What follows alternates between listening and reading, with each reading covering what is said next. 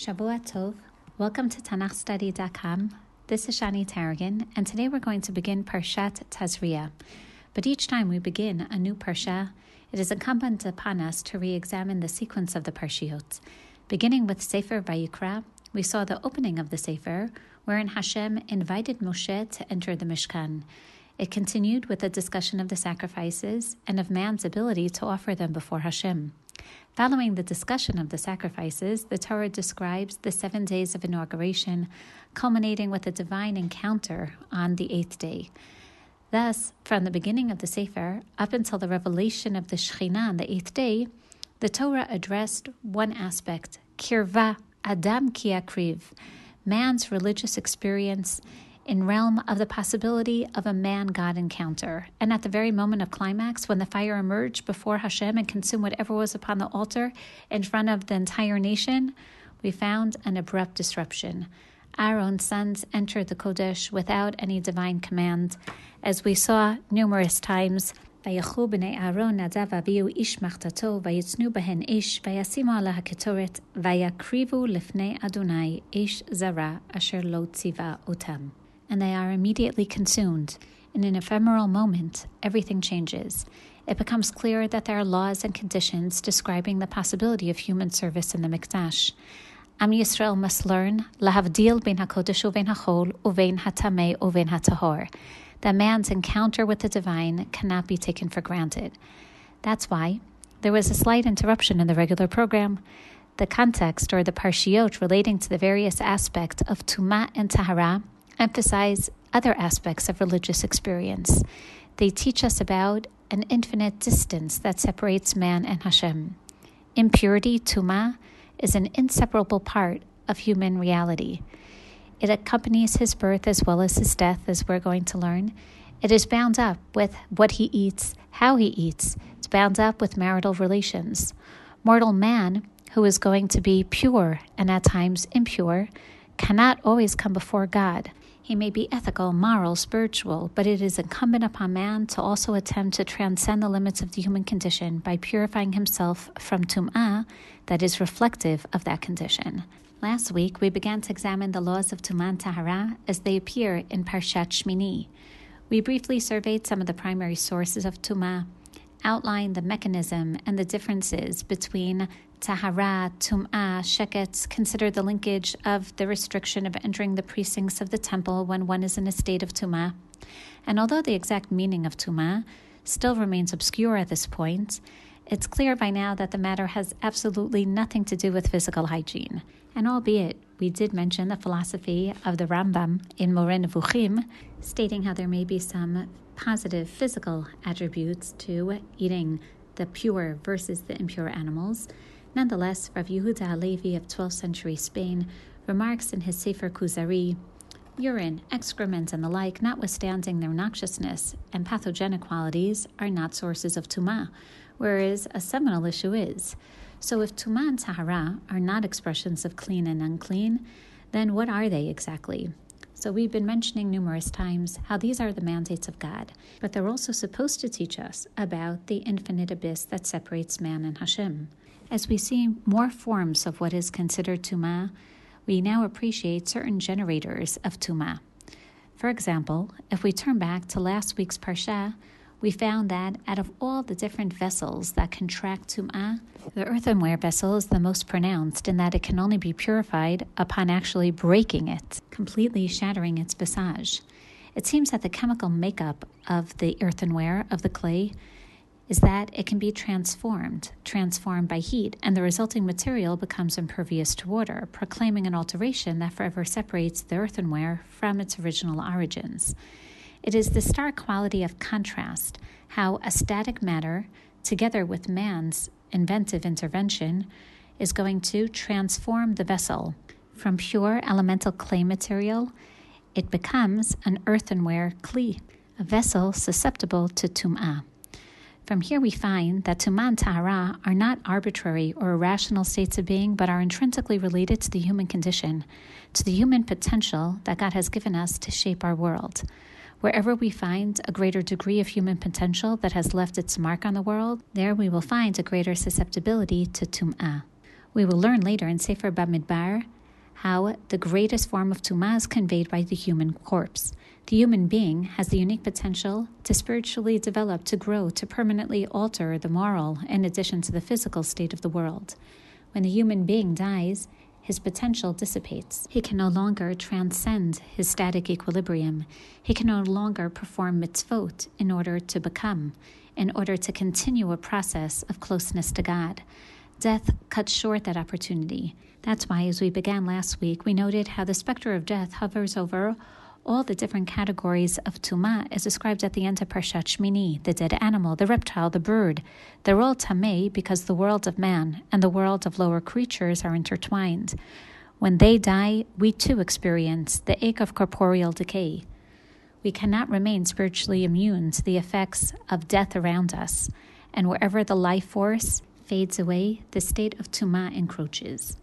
We're now going to begin in Parshat Tazria, the second category of Tumah generators, almost all related to the function or the malfunction of human reproductive organs pertaining to the same theme, more physiological in nature, but still relating not necessarily to the cessation of physical life, but even the dissipation of potential life.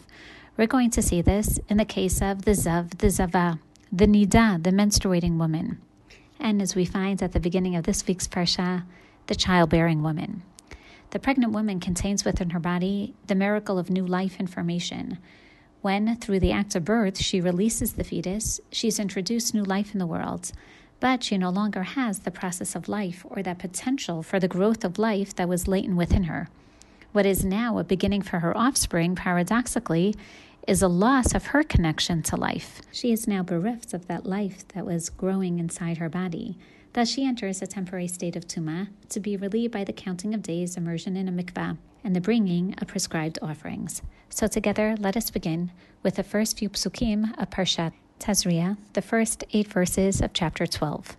וידבר אדוני אל משה לאמור, דבר אל בני ישראל לאמור, אישה כי תזריע, וילדה זכר, וטמאה שבעת ימים, כי מי נידת ואותה תטמא. וביום השמיני ימול בשר עולתו, ושלושים יום ושלושת ימים תשב בדמי טהרה, בכל קודש לא תיגע, ואל המקדש לא תבוא, עד מלות ימי טהרה. ואם נקבה תלד, וטמאה שבועיים כנידתה, בשישים יום וששת ימים תשב על דמי טהרה. ובמלות ימי טהרה, לבן או לבת תביא כבש בן שנתו לעולה, ובן יונה או תור לחטאת אל פתחו מועד אל הכהן. והקריבו לפני אדוני וכיפר עליה, וטהרה ממקור דמיה, זו תורת היולדת לזכר או לנקבה. ואם לא תמצא ידה דסה, ולקחה שתי תורים ושני בני יונה, אחד לעולה ואחד לחטאת, וכיפר עליה הכהן, וטהרה. When a woman at childbirth bears a male, she shall be unclean for seven days. She shall be unclean as she is at the time of her nidut, of her menstrual infirmity, a state that we haven't yet learned about, but we will in chapter 15 and then again in chapters 18 and 20, where we're going to hear that such a menstruating woman is rendered impure both with regard to her entrance to the mikdash and with regard to having intimate relations with her husband. So, a woman who gives birth to a male, she is going to be unclean like the Nida woman, namely, she will be limited both from going to the mikdash for seven days and from having relations with her husband for seven days. On the eighth day, the flesh of his foreskin shall be circumcised. She shall remain in a state of blood purification for thirty three days. She shall not touch any consecrated thing, nor enter the sanctuary until her period of purification is completed. After seven days of not going to the mikdash nor having relations with her husband, her son is circumcised, and she remains in a state of tum'ah from the mikdash for 33 days, wherein Chazal extrapolate from here that she is allowed to resume relations with her husband once she has immersed.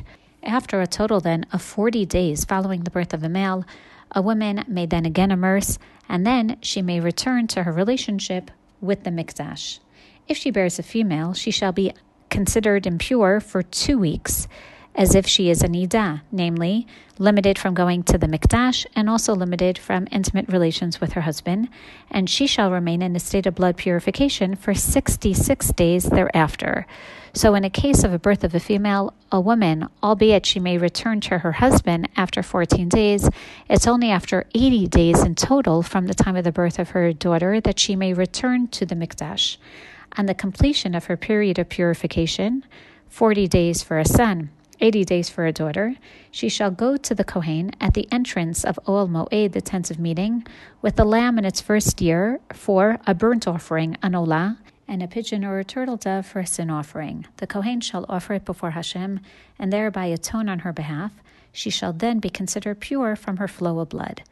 These are the rituals concerning she who bears a child, male or female, if, however, she does not have the means to suffice for a sheep, then she may take two turtle doves or two pigeons, one for the olah, the burnt offering, the other for the chatat, the sin offering, and the kohen shall achieve atonement on her behalf, and she will be considered pure. We note from the very beginning of this chapter, and as we continue through chapters 15, we're going to find that the causes of impurity is very different than what we found in chapter 11. The former deals with impurity arising from a person's contact with a carcass of an impure animal, such that the impurity is contracted from an outside force, whereas starting from chapter 12, the Torah addresses forms of impurity whose source is internal, and then the ways in which one purifies oneself. These laws will continue in chapters 13 and 14 with the impurity of the mitzorah, someone who is afflicted with tzara'at, and then in chapter 15, the impurity of the zav, the shechvat zera, the men who have seminal emissions, and that of a nida, a menstrual woman, and a zava. Is the order of these laws merely different forms of impurity of external versus internal nature? Rashi explains that there is another possibility of how we understand the logic behind all these laws of Tuma and Tahara. In his opening commentary on the Parsha, he quotes Rabbi Simlai, כשם שיצירתו של אדם אחר כל בהמה חיה ועוף במעשה בראשית, כך תורתו נתפרשה אחר תורת בהמה חיה ועוף. Just as the creation of man took place after that of every animal, beast, and fowl in the act of creation, so are man's laws with regard to impurity specified after the laws of the animal, the beast, and the fowl. The Torah first states the laws of impurity relating to the animal kingdom, since their creation preceded that of man. Only after stating the laws relating to animals, the Torah discusses the form of impurity stemming from man. But what is the significance of the association of the laws of Tuma and Tahara with Briat HaOlam? On one hand, the connection to creation teaches us that the laws of impurity are in fact the decrees of God. Just as God is creator, has dominion over all of the world, he creates statutes to be obeyed by man. These laws are not natural phenomena. They are chukim, laws which are decrees of the Creator and often incomprehensible to man. On the other hand, the connection to creation could be intimating that the laws of impurity are, as we said at the beginning of the shiur, rooted in the act of creation.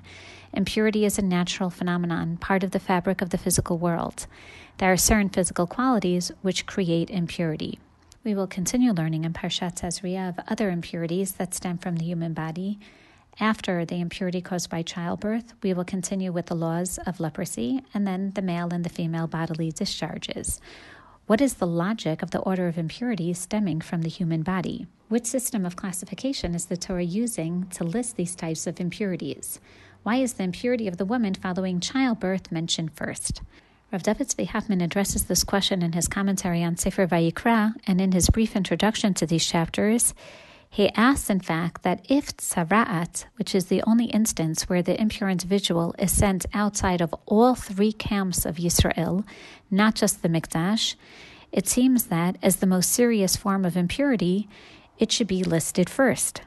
And even if one says, from the perspective of the dimension of time, there's a stringency for the childbearing woman, and that she remains impure and distance from the mikdash in a case of a boy for 40 days or the birth of a girl for 80 days, Rav Hoffman nonetheless suggests a different answer.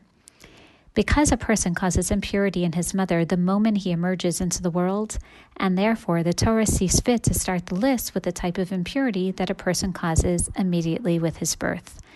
The Yoledet appears first in order to teach us that a person's life cycle begins with a constant oscillation between impurity and purity, an inevitable pendulum. Childbirth is inherent to the life cycle, as opposed to leprosy, which is an aberration.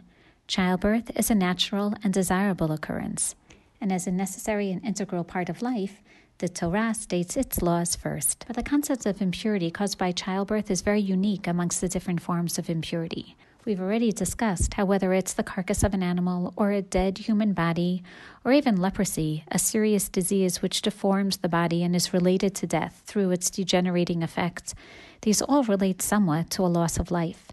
But childbirth is the onset of life, not death. Childbirth is an act of creation, not degeneration. Why does it cause impurity? We've already noted how childbirth involves a subjective loss of life. While the fetus is in the womb of the mother, she carries within her body an additional living being. As such, she is abounding with life. But as the baby is born, the world receives another living individual, but the mother has lost some of the life which it contained prior to the birth. It is the decrease of potential of life which causes impurity. There are other explanations, however, that are offered by Parshanim. According to the Ramban Nachmanides, impurity is related to bodily uncleanliness. During childbirth, the woman loses blood. This loss of blood is similar to nidut, to menstruation. Therefore, although childbirth is essentially a creative act, it also involves biological processes which cause impurity. The Netziv, Rav Naftali Tzvi Yehuda Berlin, offers a completely different explanation for the impurity caused by childbirth. His opinion is based on what Rav Meir explains in Masechet Nida with regard to Tum'at Nida a menstruating woman who remains impure for seven days. Rabbi Meir asks, Why did the Torah ordain that the uncleanliness of menstruation should continue for seven days? And he answers, Because being in constant contact with his wife, a husband might develop a loathing towards her. The Torah therefore ordained that she should be considered impure for seven days, so that she shall be beloved by her husband as of the time of their first entry into the chuppah, the bridal chamber. The Netziv learns from this explanation that this must be the reason for impurity following childbirth. After all, the Torah prohibits the childbearing woman only for the first seven days for a male or 14 days for a female after she has given birth, but she is permitted to have relations with her husband in the 33 or 66 days, respectively, male and female, thereafter. So the initial days are to ensure that the husband and wife do not lose their attraction to one another. The Torah prescribes a period of physical separation between husband and wife so that their excitement and love for one another remain strong and vibrant, not only following menstruation, but following childbirth as well. The next question I'd like to address is the very strange insertion after we hear about the birth and subsequent impurity of a woman after the birth of a son Uvayom hashmini yimol bisar orlato, and on the eighth day the flesh of his foreskin shall be circumcised. Why is this pasuk inserted in a section wherein the subject is woman's purity and purification? This same question is posed by the Gemara Masachat Sanhedrin, Daf Nun Tet Amud Bet, and it concludes that the pasuk in our parsha is nevertheless necessary. For why was circumcision, which was already taught previously in Parshat Lech Lecha, you shall keep my covenant, why was this repeated here in Parshat Tazria? This was in order to permit circumcision on Shabbat, for here it mentions explicitly Uvayom Hashmini Yimol Basar Orlato, irregardless of whether or not the day is Shabbat. But still, why teach the laws here? The connection between the date of the circumcision on the eighth day and the impurity of the Yoledet for seven days is explained in Masechet Nida Daf Lamed Aleph Amud Bet, the students of Rav Shimon Bar Yochai asked him, Why did the Torah command that circumcision should take place on the eighth day? He answered, So that it should not happen that everyone is happy while the father and mother are grieved. Or as Rashi explains there, for during the seven days, they're still forbidden to have sexual relations. Since a Brit Milah, ever since the mitzvah to Avram Avinu, is performed on the eighth day, therefore was established that a woman who bears a son is impure for only seven days and not for 14 days like one who bears a daughter. And this is how Rav David Zvi Hoffman explains as well how the birth of a daughter involves double the number of days of impurity because only by a boy the Torah lessened her days in order so that the Yoledet may be purified on the eighth day, which is the day of his circumcision. But perhaps there's another explanation as well, taking into account that we're already sensitive to the development of seven days to eight days. We've been learning about in Parshiot Tzav and Shmini, the seven days of Miluim that culminate with day eight, the day of revelation of God.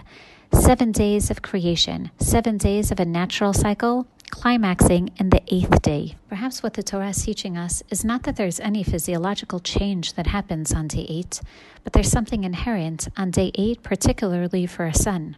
For that is when he is commanded to have his foreskin removed and to enter the Brit of Avram Avinu. There is some elevation on that date, some change in his status. We're going to see a similar law in chapter 22 of Sefer Vayikra, when Hashem commands Moshe that any young bull or sheep or goat may be offered to the Mikdash only after seven days. From the eighth day and on, it is allowed to be brought as a korban. Seven days is the time that the newborn animal remains under its mother. From the eighth day on, it becomes exposed to the separateness of life and it is then an acceptable korban before Hashem. This comparison points to a connection between circumcision and korban and closeness to the mikdash. Perhaps through the Brit Milah, the mother becomes more conscious of an elevation, of a closeness to the mikdash, and that's when her state of initial impurity from the mikdash is terminated. This may also be seen in the sensitivity of the syntax within the verses themselves. The Parshiah began with Isha Kitazria. The woman is mentioned here in third person after having conceived and then giving birth to a male child. Ovayom Hashmini Yimol Bisar Erlato. The Torah seems to point to a kind of detachment of the newborn from its mother that takes place after seven days through his circumcision on the eighth day. In our context, this detachment frees the mother of the impurity resulting from her child's birth. This is what leads us also to the very stark difference between giving birth to a male and giving birth to a female in the Parshiah. The accounts of the birth of a male child and that of a female child are written in opposition to each other, and in fact, each one tells a very different story. In the account of the birth of the male child, wherein the woman remains tme'ah for the mikdash and her husband for seven days, the woman is told, as we said, in third person, but at the same time, as a dominant character. She's presented as the subject who conceives and then gives birth to the child, but then there is a stark contrast in the ensuing pasuk where the subject shifts from the mother to the child. Uvayom hashmini yimol besar erlato, only to then return to the woman's 33 days where she still can't come to the mikdash. As opposed to the case of the female, the account of the birth of the female child is formulated in a very different manner. If she bears a female child, the woman, as a separate entity, is not mentioned. She remains the subject throughout all of the ensuing verses. There are many different explanations offered for these stark contrasts, ranging from anthropological explanations that we want her to come back to the Mikdash sooner upon the birth of a son, although this is not buttressed by Talmudic passages, in addition to medical explanations claiming that a woman bleeds less upon the birth of a male, for in fact the son is born with less lymphocytes in need of greater nursing, which will thereby diminish uterine blood of the mother, as opposed to the stronger female child. And we've already noted some of the Talmudic passages, such as Rabbi Shimon Bar Yochai, who explains that we want the woman to be happy together with her husband on the day of the Brit Milah, and therefore her time of impurity is curtailed. But now we have an additional explanation, namely that with regard to a son, there is a certain elevation on the eighth day.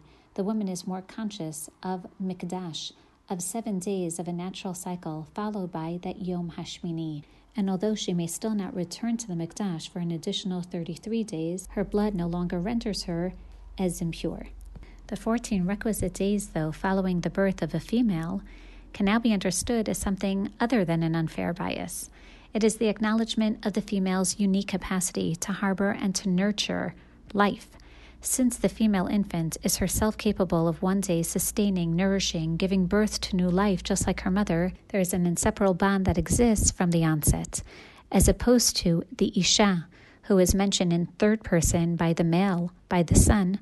The woman, Ve'imnikeva teled, she is a natural part of the process. She remains part of the picture the entire time. The delivery of a female child to a mother constitutes a double loss of potential insofar as the mother is concerned, as it's not as if she remains tme'ah for the future tum'ah of her daughter, but rather from the moment that she gives birth to a female, she feels a double loss of potential life. She sees in her daughter the future to bring and sustain life. and this results in a state of tuma lasting twice as long as that associated with the birth of a male. There is one last issue in our section that requires explanation, namely, following the 33 days of blood purification for a male or 66 days for a female, the Torah requires that a mother must bring a burnt offering and a sin offering, an olah and a chatat. We've already learned that a chatat is brought for something that someone commits unwittingly. What sin obliges the mother to bring a sin offering? The Shadal suggests that the obligation of the mother to bring the sin offering is similar to the obligation of bringing an offering in other cases of impurity, such as the mitzorah, the zav, the zavah. He suggests that the common denominator of all of these cases of impurity is, as we stated previously, their connection to death. This contact with the morbid and the survival of it require an offering. While giving birth, the woman's life was in danger, so now she owes a sacrifice for having survived the birth process. Ibn Ezra and the Ramban cite an explanation based on Mesechet Nida, Daf Lamed Aleph Amud Rav Shimon Bar Yochai was asked by his disciples, Why did the Torah ordain that a woman after childbirth should bring a sacrifice? And he replied, For when she kneels in bearing, she swears that she will have no intercourse with her husband. The Torah therefore ordained that she should bring a sacrifice for this swearing. The sin offering is not due to the physical process of giving birth, but rather to the mother's thoughts and reactions to the pain of giving birth. Her thoughts of no longer conceiving and her shvuat shav, her void oath, that's in effect what requires atonement. Rav David Tzvi agrees that the sacrifice of the woman who gives birth stems from a similar obligation as all other cases of impurity. However, he gives a different explanation of this obligation. We note that the obligation to bring a sin offering is not due to the process of giving birth nor to the thoughts that go through the woman's mind, rather, due to the outcome of being in a state of impurity. And once one is impure, one is prohibited from entering the mikdash.